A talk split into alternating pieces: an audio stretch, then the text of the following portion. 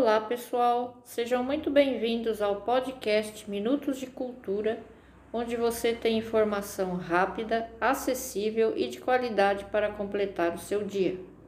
Hoje iremos falar sobre Heráclito, um filósofo da Grécia antiga.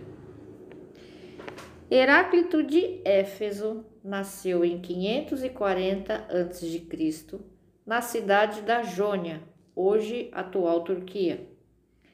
Ele também estudou na escola jônica fundada por Tales de Mileto.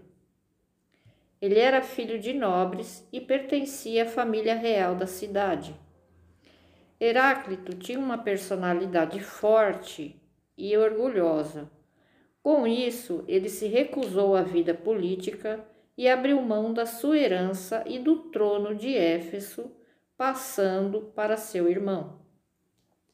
Essa recusa pelas honrarias políticas deveu-se a um extremo desprezo que ele tinha pelas pessoas e pela sociedade, em especial pela plebe, sendo classificado como um misantropo, que é aquela pessoa que prefere a solidão, que não tem vida social, não gosta da convivência com outras pessoas, é o eremita, o solitário.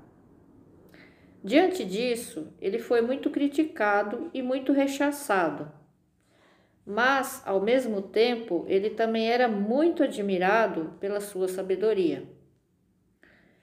Enquanto Tales de Mileto e Anaximandro perceberam o dinamismo da mudança que ocorre com o nascimento, o crescimento e a morte, Heráclito parte do princípio de que tudo é movimento Nada pode permanecer parado. Tudo flui, tudo se move, exceto o próprio movimento. Para ele, a mudança que acontece com todas as coisas é sempre a alternância entre os contrários. Por exemplo, coisas quentes esfriam, coisas frias esquentam, coisas úmidas secam, coisas secas umedecem. Sendo assim, ele acreditava que a realidade acontecia num movimento que ele chamou de guerra entre os opostos. Essa realidade é aquilo que podemos dizer que é. Por exemplo, a doença faz da saúde algo agradável e bom, porque se não fosse a doença, não haveria por que valorizar a saúde. Nesse mesmo raciocínio, ele considerava que os opostos coincidem da mesma forma que o princípio e o fim em um círculo, ou a descida e a subida em um caminho, porque o mesmo caminho é o da descida e subida. E com essa teoria dos contrários, Heráclito funda a lógica antidialética que é a síntese contraditória e permanente na realidade, o ser e não ser. Por exemplo, a escuridão somente existe pois o conceito de luz é seu oposto, onde um não existe sem o outro. Heráclito foi o primeiro pensador a discutir questões relativas ao ser.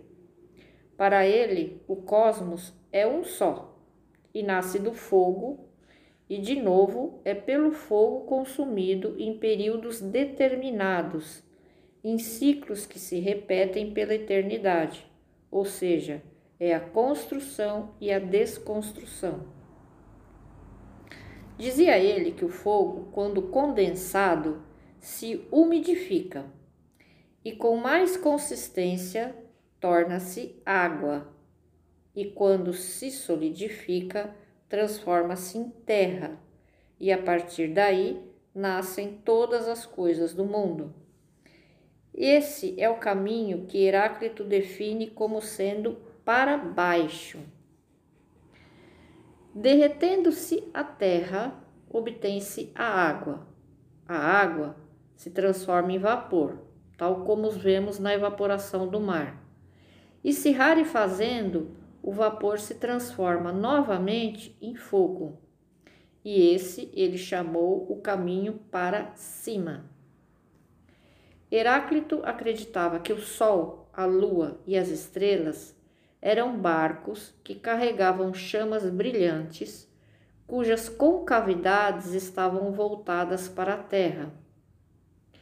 Ele também dizia que Deus é o dia-noite, inverno-verão, guerra-paz, ou seja, a dualidade, os opostos.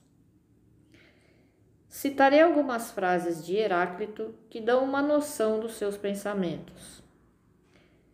1. Um, ninguém entra em um mesmo rio uma segunda vez, porque quando isso acontece, as, as águas já serão outras e o rio não será o mesmo.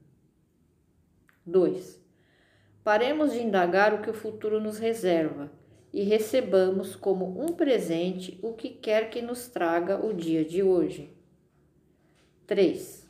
Sabedoria consiste em falar e agir da verdade. 4. Os olhos e ouvidos são maus testemunhos quando a alma não presta.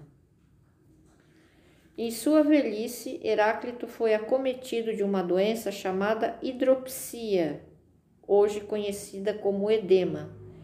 Ele morreu no ano de 470 a.C., aos 70 anos de idade. Por hoje é só, espero que tenham gostado.